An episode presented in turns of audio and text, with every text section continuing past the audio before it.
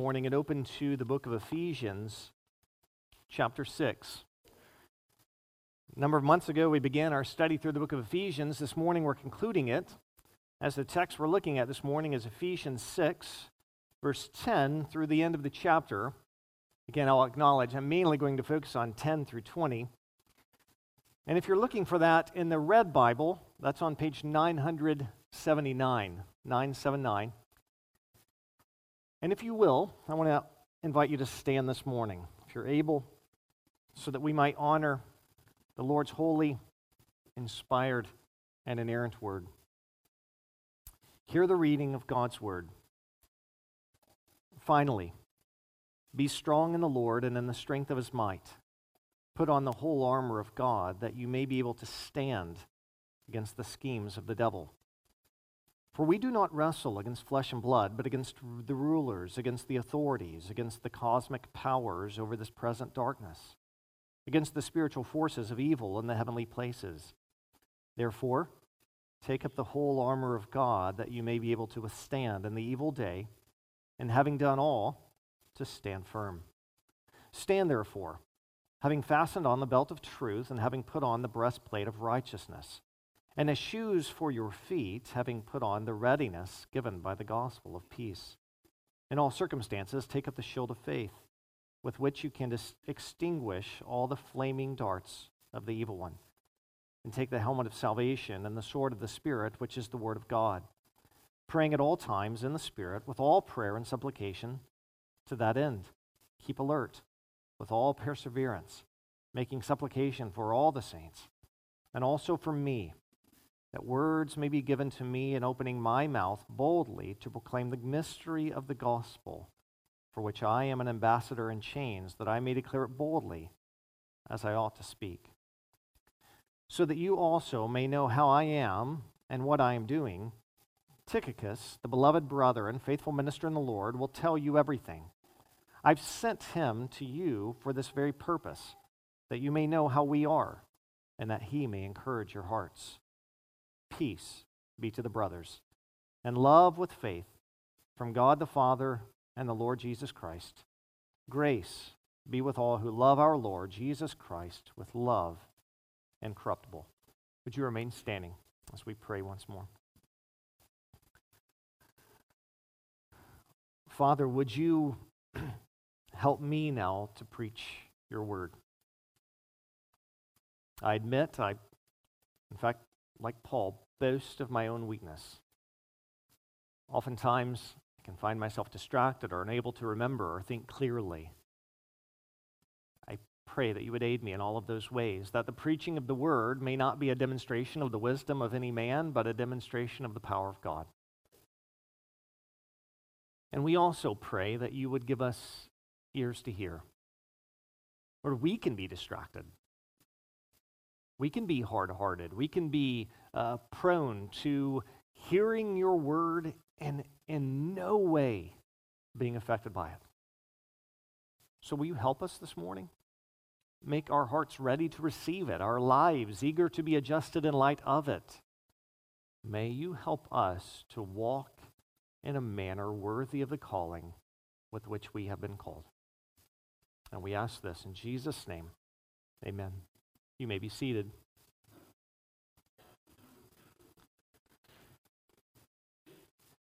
Though we might not think of it this way, the Bible is very much a book of warfare. In the beginning, after Adam and Eve sin against the Lord, the Lord says to the serpent in Genesis 3:15, "I will put enmity between you and the woman, and between your offspring and her offspring. He shall bruise your head, and you shall bruise his heel.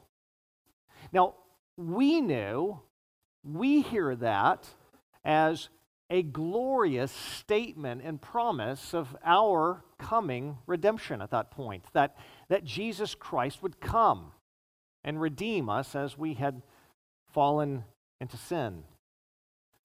But that statement is not simply a promise of redemption to God's people, it was a statement of threat to the serpent. And therefore, from that time forward, The devil has been doing everything he could do to stop the Redeemer from carrying out his mission, which would end up crushing the serpent's head.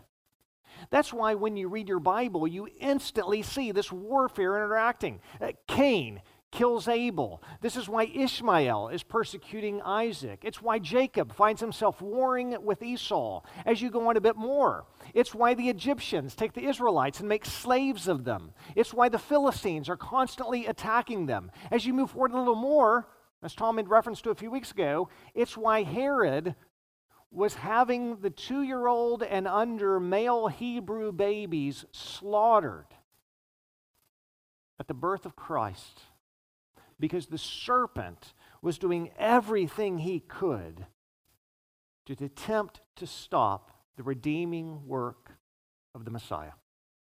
And by God's grace, and we give thanks for it, he utterly failed. Jesus Christ was born. He lived a perfect life. He died for our sins. He was raised from the dead. He's ascended back to the Father's right hand, from which where he reigns and one day he will come back and fully and finally judge his enemies and save his people forever. Satan has been thwarted, he has been cast down from heaven, awaiting a day when he will meet his final judgment. But I don't want us to think or to get the picture that because the enemy has been defeated, because he failed in stopping the redemptive work of Christ, that somehow he's idly sitting on the sidelines, kind of resigned, simply awaiting his judgment to come.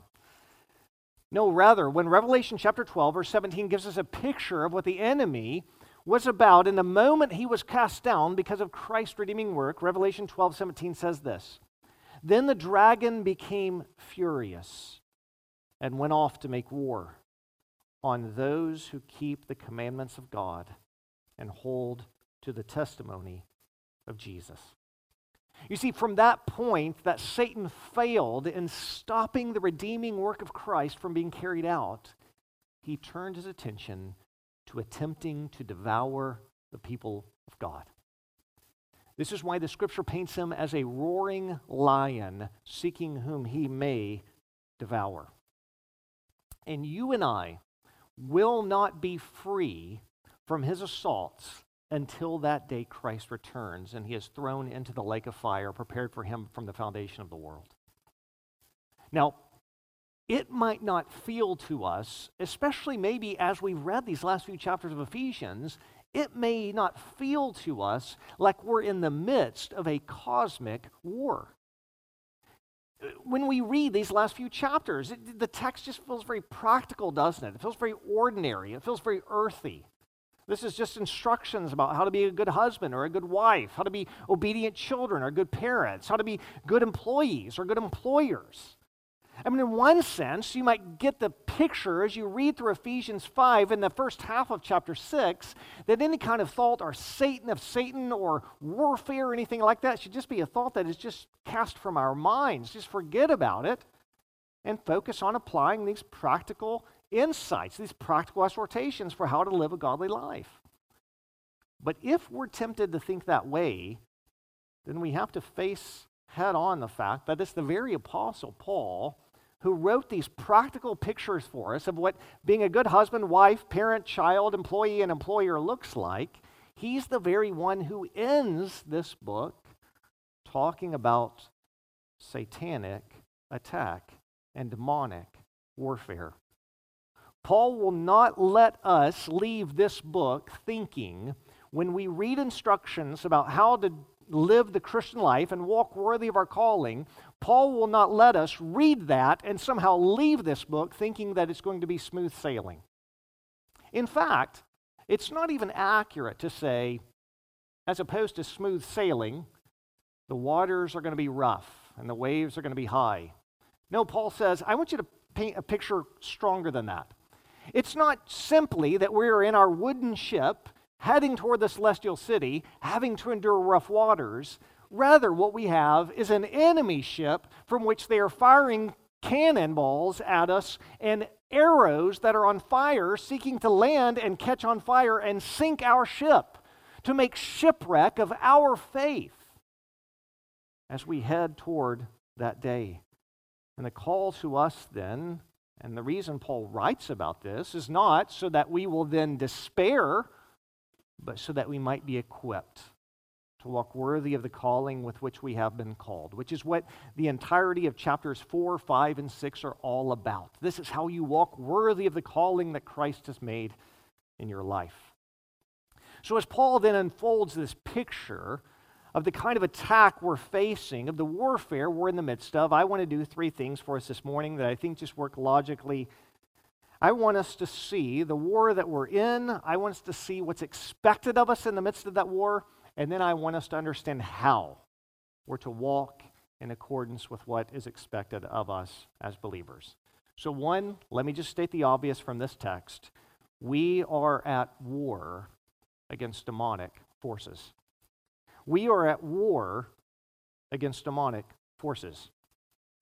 Now, verses 10 and 11 start with an exhortation to be strong in the Lord and the strength of his might. Put on the whole armor of God that you may be able to stand against the schemes of the devil. And Paul's actually going to come back to that in verse 13 when he says, Therefore, take up the whole armor of God.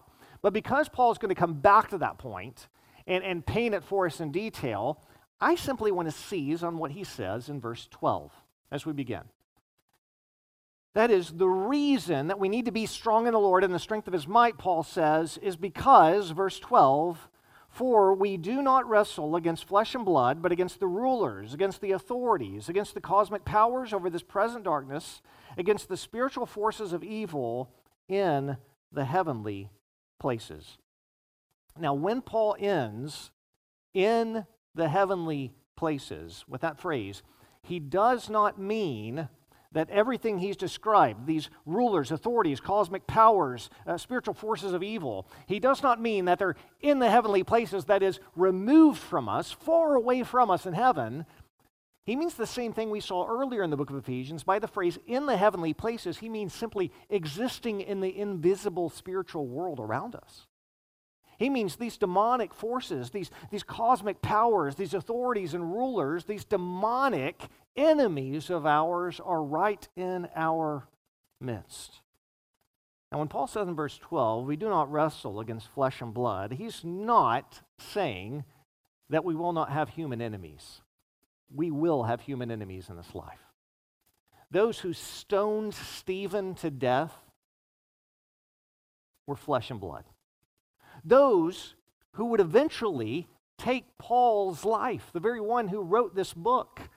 Tradition holds that Paul was beheaded.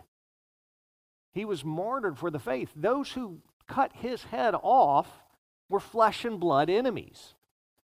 So, Paul is not writing this to suggest we will not have human enemies in this life. What he's saying is this even our human enemies, there's something that's ultimately behind them and their actions.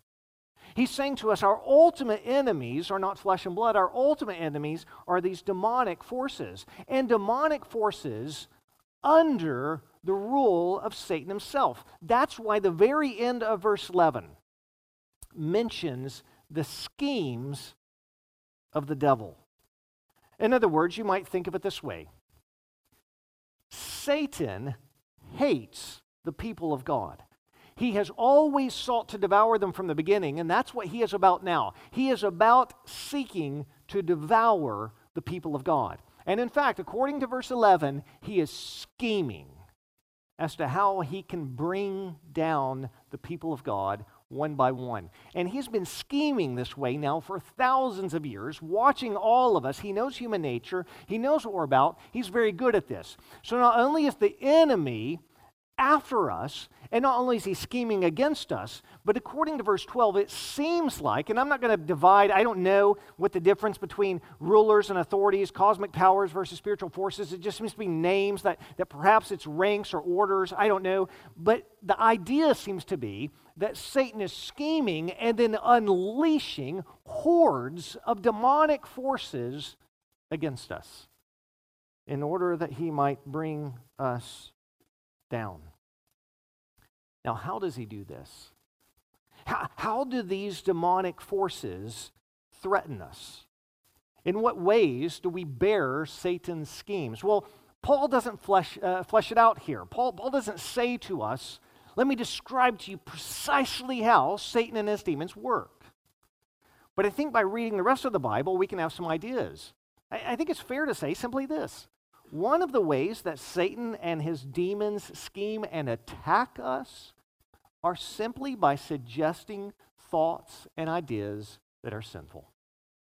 Simply by suggesting thoughts and ideas that are sinful. We know two things about the devil from all of Scripture. One, he is an accuser. And two, he is a liar.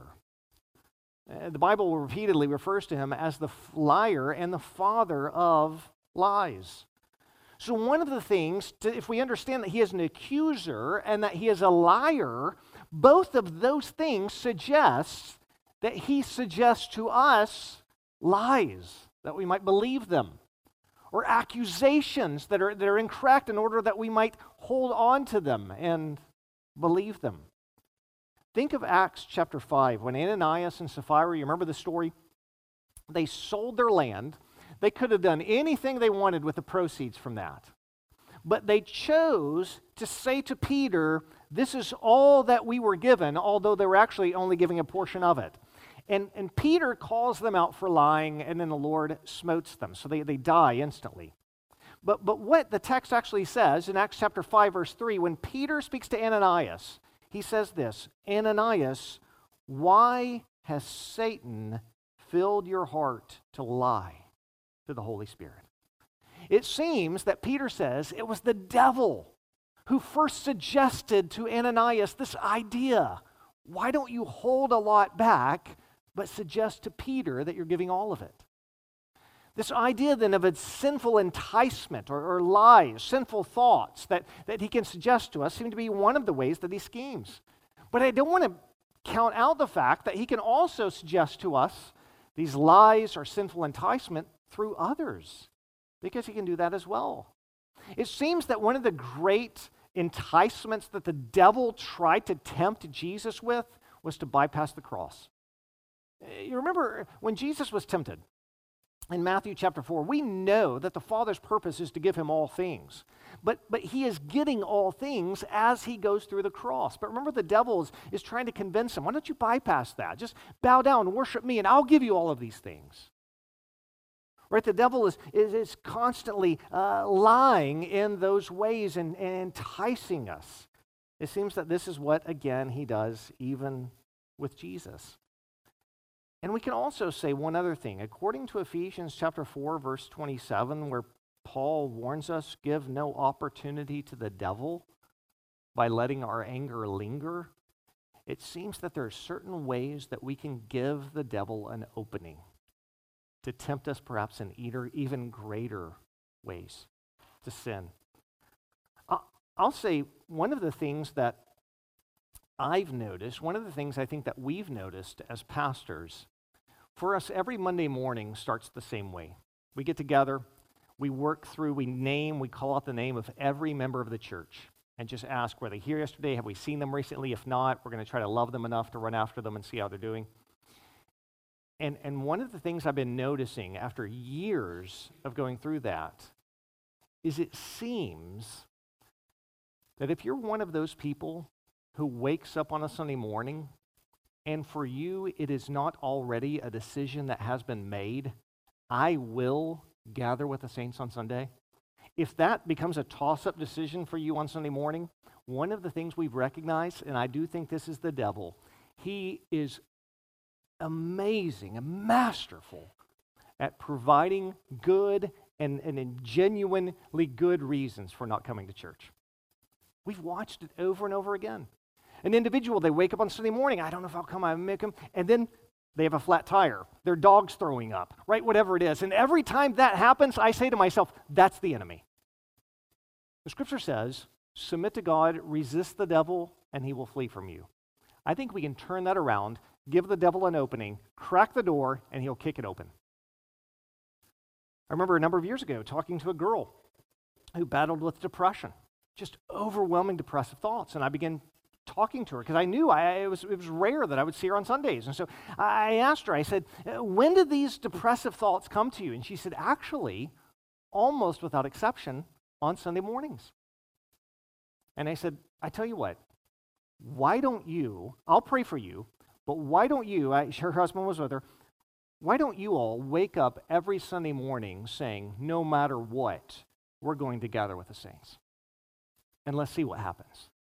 And sure enough, those depressive thoughts fell to the side. I'm not saying if you have depression, this is going to make it go away, but I am saying the enemy, it seems from Ephesians 4:27, will look for a foothold, an opening. There are ways that he can scheme against us. And so, this is why you can listen to a sermon like Ephesians 5 22 33 or, or 6 1 through 4 or 6 5 through 9, and you walk out of the door thinking to yourself, I'm going to be a better husband. I'm going to be a better wife. I'm going to be a better parent. I'm going to be a better child. I'm, I'm going to be a better employer. I'm going to be a better employee. And you're so motivated and you have all of these thoughts, and then Monday morning comes, and all of a sudden, all these contrary thoughts come to your mind. Paul wants us to know one of the reasons those contrary thoughts to obedience to God's word comes to mind is because we have an enemy and he is scheming and suggesting to us all kinds of ways that we can walk away. He is masterful at helping us recognize opportunities to sin, thinking through why that's a good idea, and then condemning us when we have sinned. That is his forte. He is excellent at that. Now, before we go into what we're supposed to do, let me just quickly, as a side note, say I'm not saying this, and I don't think Paul writes this section in Ephesians to suggest that we're victims. In other words, do you remember how in the very beginning, Adam and Eve both played this game, but Eve specifically said it was the serpent, right? Eh, the, the, the idea the devil made me do it, that's as old as Genesis 3. But Paul doesn't write Ephesians 6 10 through 20 so that we may say, oh, it's the devil who makes me sin. No, I think the devil seizes on our sinful desires so that ultimately it is us. We are the ones who are responsible for our actions. We are the ones who are responsible for our sins. And if you want to know if God treats us as responsible beings, then contemplate the reality of hell. Absolutely, he treats us as responsible beings. But nor do I want us to think that, that somehow we're on neutral ground, as if it's just you and me wrestling against our own desires. No, we have a ruthless enemy. What we sang earlier is true from a mighty fortress is our God. This world is indeed filled with devils who threaten to undo us. So, if that's the case, if we are at war against demonic forces, against demonic enemies under the rule of Satan himself, then what in the world are we supposed to do? That brings us to point number two. We're called to stand in faithfulness. We're called to stand in faithfulness. The idea that Paul wants us to stand is quite clear in this text. We see it repeated again and again and again. Look at verse 11. Put on the whole armor of God that you may be able to stand against the schemes of the devil. Verse 13. Therefore, take up the whole armor of God that you may be able to withstand in the evil day. That is, when Satan's onslaught is as great as it can get. And having done all, to stand firm. Verse 14 begins Stand, therefore. Stand, withstand, stand, stand. Paul says it again and again and again. Now, I think when we think of warfare, standing perhaps is not the most exciting imagery that we contemplate. Why would Paul say, in the midst of war, here's what I want you to do stand? And having done all that we are to do, stand firm. I think there are probably two reasons why Paul uses the imagery of standing, perhaps instead of something else more aggressive that he might use. One is because the victory is already assured because of Christ. In other words, Paul doesn't stand us, send us forward in this text saying, Your job is to make sure the enemy is defeated. No, no, no, no. The enemy's defeat is sure and certain not because of anything we do, but because of the work of Christ. The fatal blow has been dealt at the cross, and the Satan and his demonic forces, his minions, will be thrown into a lake of fire forever and ever because Christ rules and reigns, because the crucified Lord is also the risen Lord. But I think there's another reason why he uses the imagery of standing. And it's because he's contrasting it with what the enemy wants us to do, which is to fall.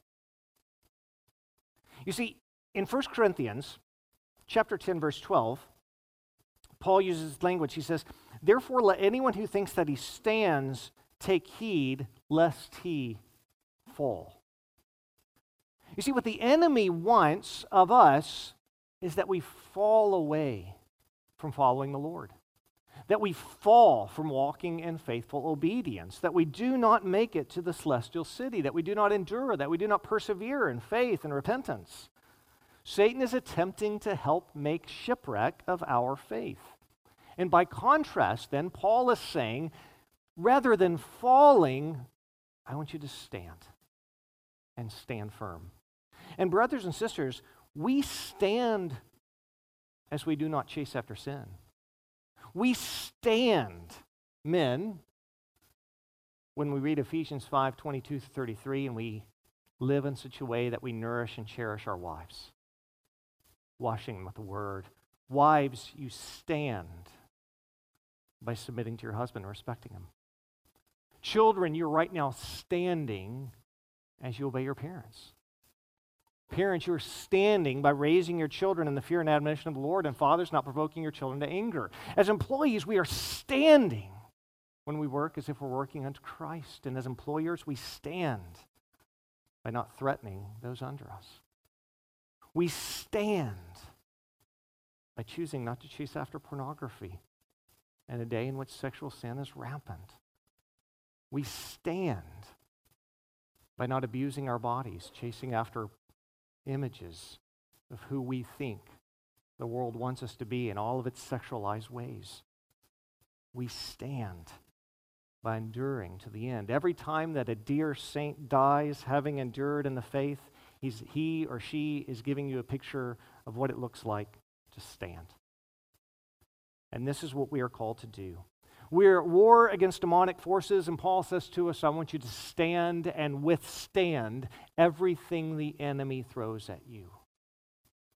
But this raises another question, doesn't it? How? In fact, let me frame the question this way Satan is undoubtedly more powerful than us. His demonic forces are no doubt more powerful than we are. The whole first verse of A Mighty Fortress is Our God that we sing is like a homage to the strength of the devil. Right? He is great in power. So if he is great in power and we are less than he is in power, and he is in, embarking on an onslaught against us to devour us and see us fall and not endure, how in the world are we going to be able to stand? And here's the answer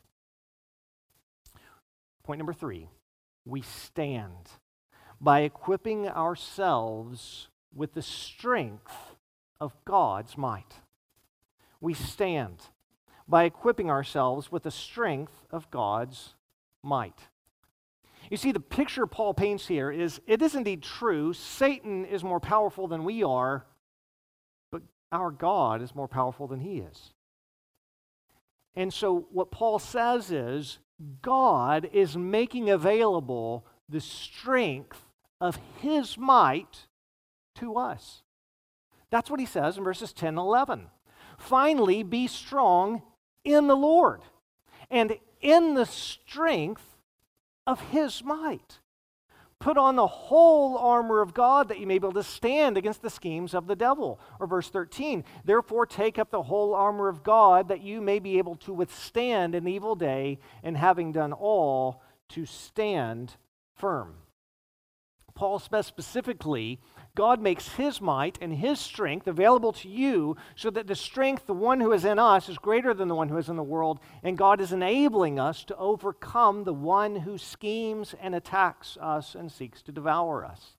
Now, specifically, the image Paul uses here is of putting on God's armor.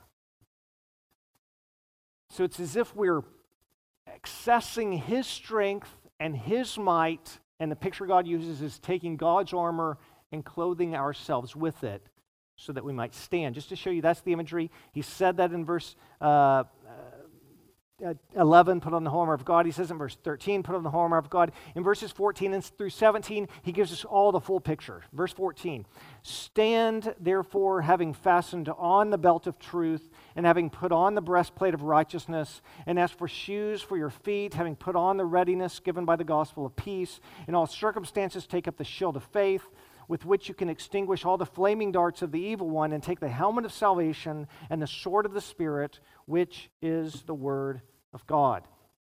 If we take all of these pieces, all of these realities, then we can say, God, He tells us we have God's armor in the form of truth, righteousness, gospel of peace, faith, salvation, and the Word of God.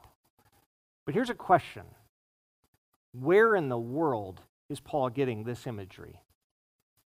Now, I think if you read commentaries on the book of Ephesians, like I did this week, you might come to the conclusion that Paul was thinking through a Roman soldier.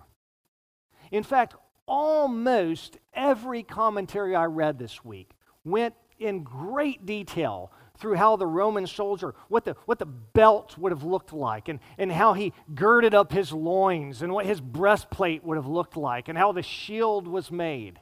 And you know what? I don't think that's what Paul's doing here. I don't think that Paul is writing this thinking to himself, how in the world can I picture this? Oh, I got a great idea. How about I'll picture a Roman soldier? I don't even think Paul does this, maybe chained to a Roman soldier, looking at him going, let's see, what other piece of armor do you have there? Oh, that. Okay, I'll use that too. And the reason I don't think Paul's doing that is because this imagery that he's using here of God's armor precedes the Roman soldier all the way back in Isaiah and throughout the book of Isaiah, God will picture, Isaiah will picture God as being the divine warrior who is coming to redeem his people and judge his enemies. So, for example, in Isaiah chapter 11, verse 4 and 5, you'll read this With righteousness he shall judge the poor and decide with equity for the meek of the earth. He shall strike the earth with the rod of his mouth, and with the breath of his lips he shall kill the wicked. Now, listen to this phrase Isaiah, 59, uh, 50, Isaiah 11, verse 5.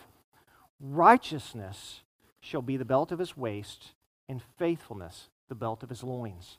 Or the text Diff read earlier, Isaiah 59 17. He put on righteousness as a breastplate and a helmet of salvation on his head. He put on garments of vengeance for clothing and wrapped himself in zeal as a cloak. Do you see, Paul's not taking this imagery from the Roman soldiers, he's taking this imagery from the book of Isaiah. What he's saying is, God, who is an arm and who is an, um, you know armed with his armor, is defeating his enemies. And what God is saying to us is, all the armor that characterizes me, righteousness and faithfulness and truth. I want you to take that and arm yourself with that as well. That's the image. And so, what I'm not going to do for the rest of the sermon is walk through how a Roman soldier would adorn himself. What I'm going to do is walk through how each of these glorious realities he holds up, each, each reality he holds up, assigning it to a piece of armor, just as righteousness and faithfulness was a belt for God or a breastplate or a helmet, uh, salvation, a helmet. And I'm going to walk through each of these and see how we might employ each of these to withstand the schemes of the devil. Let me say something before I do that as well. It may be, it may be that you and I want to start every day thinking through each of these. How's truth, you know, righteousness, faith, etc., etc., so that we might equip ourselves. But I don't think the idea is kind of dress yourself with the armor of God in the morning and then you're good to go.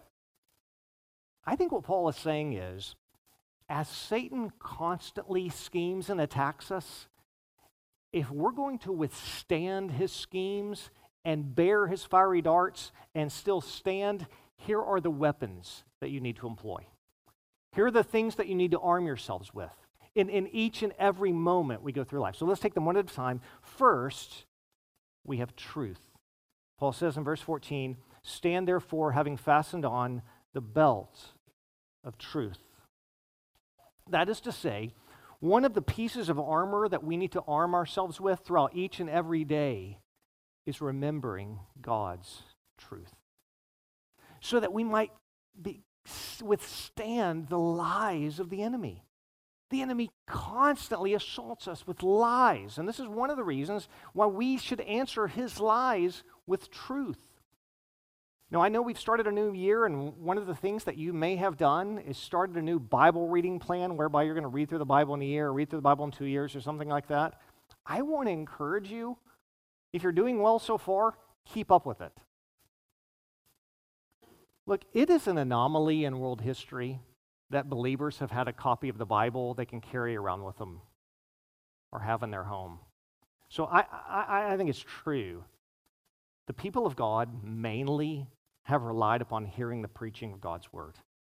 One of the reasons for that is because throughout much of history, believers have been illiterate. And so if you're going to hear God's word, you need to hear it read to you, you need to hear it preached to you. And it's good then that we gather around and hear the word of God preached.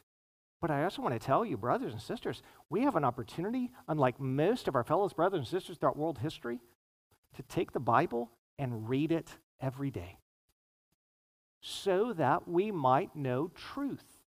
So that when the enemy speaks lies, we might combat it with truth. And then we go forth speaking truthfully. Eh, we do not give way to make ourselves look like the one who is a liar, one who is the father of lies. So, so, one of the weapons, one of the pieces of armor that we're going to need as we walk out this door and Satan and his dominions attack us with their onslaught is we need to arm ourselves with truth, remembering truth so that we might combat his lies. Second, he mentions righteousness. And having put on the breastplate of righteousness. Now, I think there are two ways we arm ourselves with righteousness. One of them is by remembering that we have been credited with the perfect righteousness of Jesus Christ. The reason I say that is because the devil is an accuser. So I promise you, if it doesn't happen tomorrow morning, it will happen sometime. The devil, perhaps this week, perhaps next week, but at some point, and maybe all of those moments and days, the devil will accuse you. It may be tomorrow morning you wake up and the first thing the devil suggests to you is that God wants nothing to do with you, that you are condemned. Maybe he will even say, I know you confessed your sin, but do you really think that you're forgiven? And then what you need to do is two things. One, combat it with truth. 1 John 1 9, if we confess our sins, he is faithful and just to forgive us our sins and cleanse us from all unrighteousness. And you combat it by remembering the Lord's righteousness has been credited to you. In other words, we do not stand by saying to the devil, I really am better than you say I am. When the devil says you deserve death and hell, you know what you can say? I know I do. I know. If I fought on your terms, I would lose. But here's the glorious reality I could never do enough to measure up. That's why Jesus Christ had to live a perfect life for me and his perfect righteousness has been credited to my account. His righteousness has been imputed to me. So I stand clothed not in my own righteousness, which you, devil, note is lacking, and I agree. I stand clothed in his righteousness.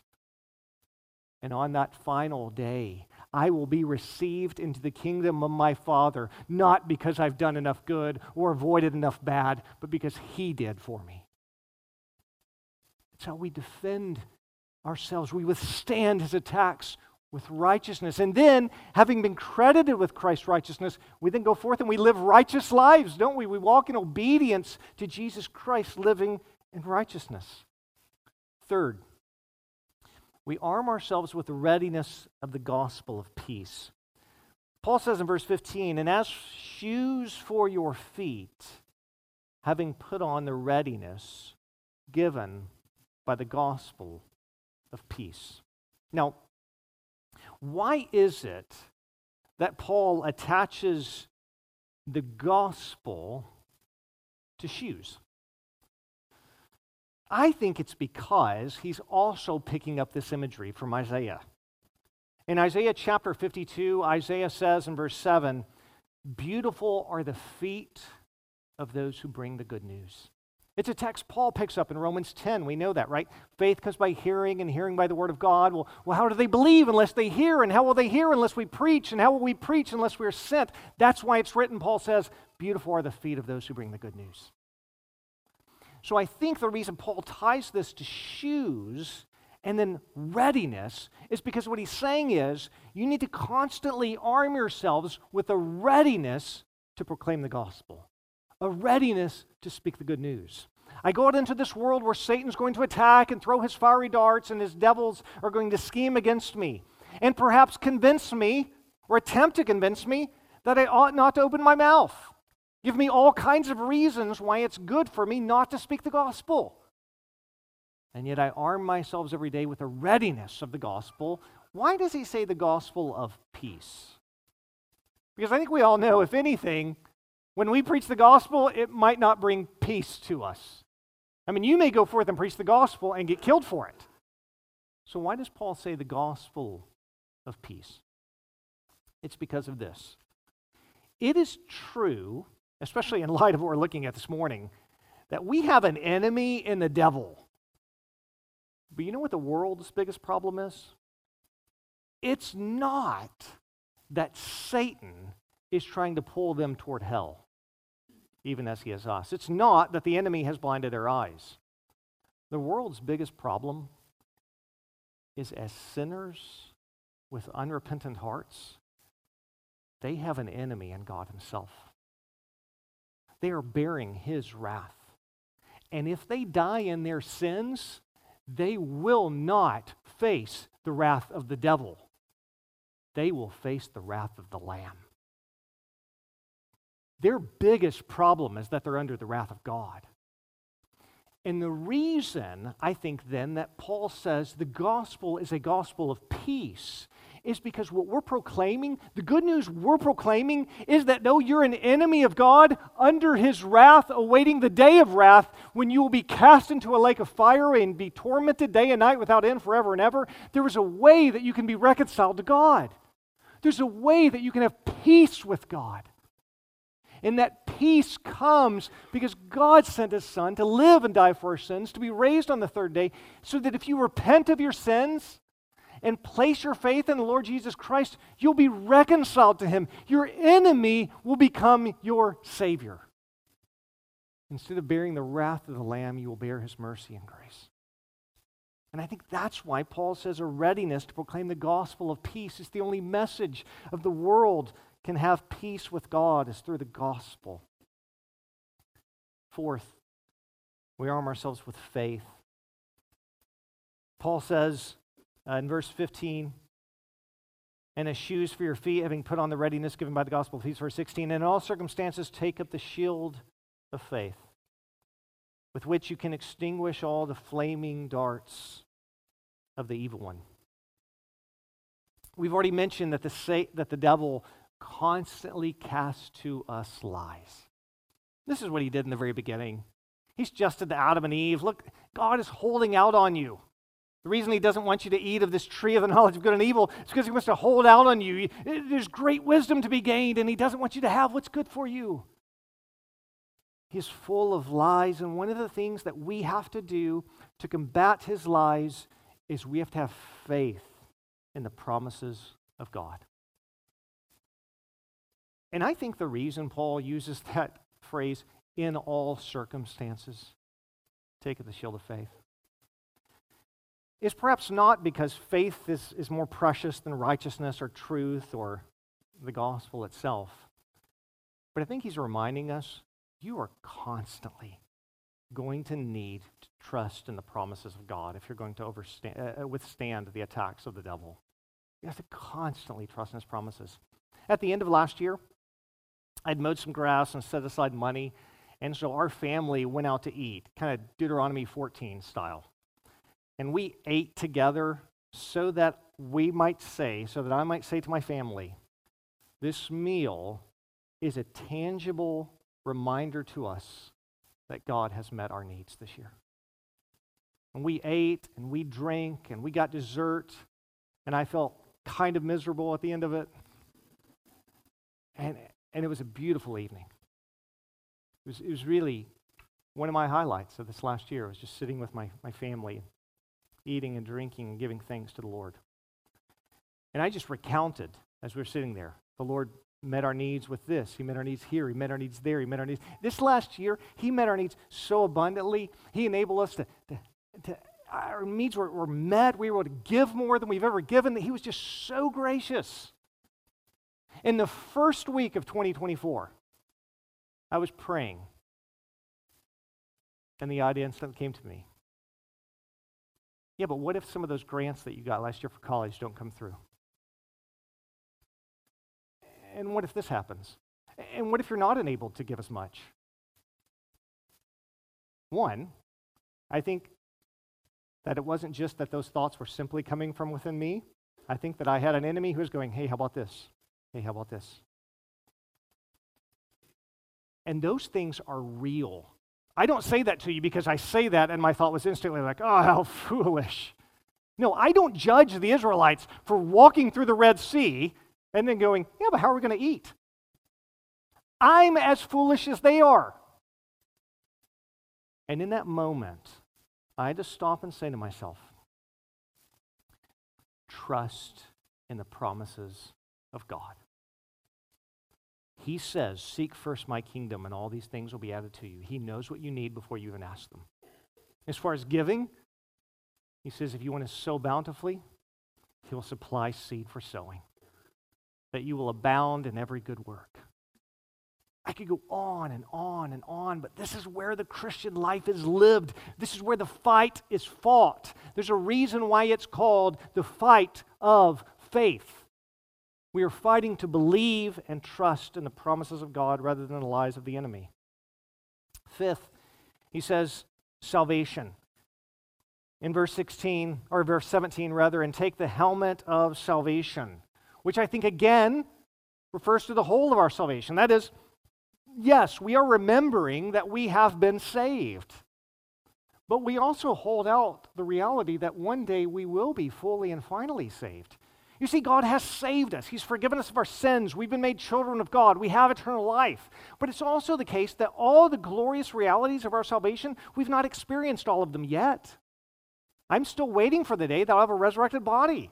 I'm waiting for the day that I'll be freed from sinning altogether as we sing and, and there's a fountain saved to sin no more. I told Lily the other day, I think that's what I want on my headstone when I die. Saved to sin no more. What a glorious reality. One of the reasons I think that when Paul uses the imagery of the helmet of salvation, one of the reasons I think that Paul has in mind not just the fact that I have been saved, but looking to my future salvation, is because when he uses the same imagery in 1 Thessalonians chapter 5, verse 8, he doesn't simply write the helmet of salvation, but the hope of the helmet of salvation. That is, I think he's speaking of salvation, saying, look to what is coming. What is our hope? Because as we endure in this life Satan's attacks, it can feel very easy to say, I want to give up, I want to quit fighting. And Paul says, Don't do it. You're almost home. Keep hoping. It's coming. And then finally, in our list, he gives us the Bible, the Word of God, Scripture. He says, in the sword of the Spirit, which is the Word of God. That is the Spirit inspired Bible that we have. Again, knowing the Bible is so crucial. David says, and, or rather the psalmist says in Psalm 119, verse 11, I hide your word in my heart so that I might not sin against you. What did Jesus do when the enemy attacked him and threw out all kinds of lies and temptations and enticements? Jesus noted what the Bible says and trusted in those things. We trust in the Bible. This is then what Paul's getting at. He's saying, as you go through life and as the devil attacks, these are your pieces of armor. It is faith and truth and righteousness and the scripture and the gospel and so on and so forth. And then he mentions one more thing we do to withstand. In verse 18, he mentions prayer. Now, what's interesting is Paul doesn't tie prayer to any kind of imagery of armor, he just says, pray. I think the reason why is because this is one of the main ways we fight. Specifically, Paul says in verses 18 through 20, praying at all times in the Spirit, with all prayer and supplication. To that end, keep alert with all perseverance, making supplication for all the saints. And then he asked specifically for him that God might open his mouth to boldly proclaim the gospel, which God has called him to do. Now, notice in that exhortation to pray, Paul mentions the word all four times. Verse 18 praying at all times in the Spirit. Being ready at all times to pray, having, uh, being ready at any moment to, to cry out to the Lord, to call out to Him in the Spirit. Now, it's true in 1 Corinthians 12 to 14, I think Paul uses praying in the Spirit in that context. I mean, praying in tongues, because he'll say something like, I pray in the Spirit and then I pray with my mind. In this context, I think he means just praying with the enablement of the Spirit. In other words, it's, I think, much broader than that. He's just saying it all the time pray, recognizing we're enabled by the Spirit to do so. He says, with all prayer and supplication. That is, there's all kinds of ways we can pray. We cry out to the Lord for a need, we lament to Him, we praise Him, but let your life be characterized by prayer. With all perseverance. Don't grow weary in praying, it's hard. The enemy will help you think of a thousand things you should be doing besides praying. Hey, have you checked that email? Hey, what was that noise on your phone? Please persevere. And then finally, for all the saints, and Paul mentions himself. Now, it's that last note, that last qualification, making supplication for all the saints, that I think is so helpful to us. Because if I didn't note this, if Paul didn't note these last words there, we might get this idea that you and I go out of this door as individuals against a horde of demonic forces who want to see you fall. But I don't think that's the picture. It is true. We're going out this door against a horde of demonic forces who want to see us fall. But we go out of these doors as the united body of Christ. In other words, when the Lord called us out of this world, he then called us to one another. And he says to us, not only do you take up faith and righteousness and truth and the gospel and this helmet of salvation and, and the sword of the Spirit, the word of God, but Paul says, I also want you to be praying for one another. Pray for all the saints. One of the glorious gifts you and I have in this life are the prayers of one another. And so, one of the things that you can do this week and I can do this week is as I'm in the midst of warfare, I can stop and pray for my brothers and sisters in Christ. Just last week, brother said to me, I've got an issue coming up. I'm going to face something. I feel the devil's attacks. Would you pray for me? I prayed for him. He reached out to me later. It went well. Thanks for praying. I, I, I don't take that lightly. We engaged in war together, and the enemy was resisted. He stood firm, he withstood in the evil day. Brothers and sisters, this is our task as well. We are at war. And the call for us is to stand, taking up these pieces of God's armor, arming ourselves with what is characteristic of God Himself, and then praying for one another so that we might walk in faithfulness. And so this morning, as we come to the table, I want it to be for us a corporate declaration that we're not only saying to the enemy, in his face, if you will, this is my answer to your accusations. Oh, we're saying that. We're saying that to every demon who is present today. You accuse us, this is our answer. He gave his body and he shed his blood. Go deal with him. But we're also saying we eat and drink of this meal together. Because the devil is not merely attacking one of us and bearing with one of us, he is attacking the bride and body of Christ. And we walk together. We have linked arms, and we will aid each other as we're on our way to the celestial city, equipped by the grace and armor of our Lord Jesus Christ. So, as we come to the table this morning, first, if you're not a believer, I've shared the gospel multiple times that Christ lived and died and was raised. I want to speak to you again. This gospel of peace. Right now, if you don't repent of your sins and you don't place your faith in Jesus Christ, if you were to die right now, you would face the merciless wrath of God. All of those who do not repent will be thrown into the lake of fire that was prepared for the devil and his angels, the devil and his demons. You will bear his same fate, tormented day and night without rest. But the glorious reality is, you don't have to die in your sins. This morning, you can repent of your sins. Place your faith in the Lord Jesus Christ and be saved. Be reconciled to God. Have peace with God. And have eternal life. You can do that right now. If you would like to talk to me or one of the pastors more about that, one of your neighbors more about that, your neighbors are right beside you, your pastors, I'll be up here in the front. We'll eventually all will try to make our way to the foyer. You'll run into the pastors on your way out. We would love to talk to you about that. But I want to plead with you, if you're not a believer, to place your faith in Christ. And then I want to encourage you to make that public by being baptized, professing your faith, and becoming part of a local church. They have individuals who will walk you, love you, and pray for you. If you are a believer, profess your faith in baptism, you're in good standing with a gospel preaching church. And I want to invite you to come to the table with us this morning. We're going to come just row by row, pastor here, pastor here, pastor over there. You'll take one stack of two cups, top one with juice, bottom with bread, return to your seat, and we'll eat and we'll drink together. And as we do so, we'll remind ourselves that we are almost home. Our salvation is sure, the hope is certain. And so let us endure by his grace until then. Let's take a moment of silence as we prepare to come to the table this morning.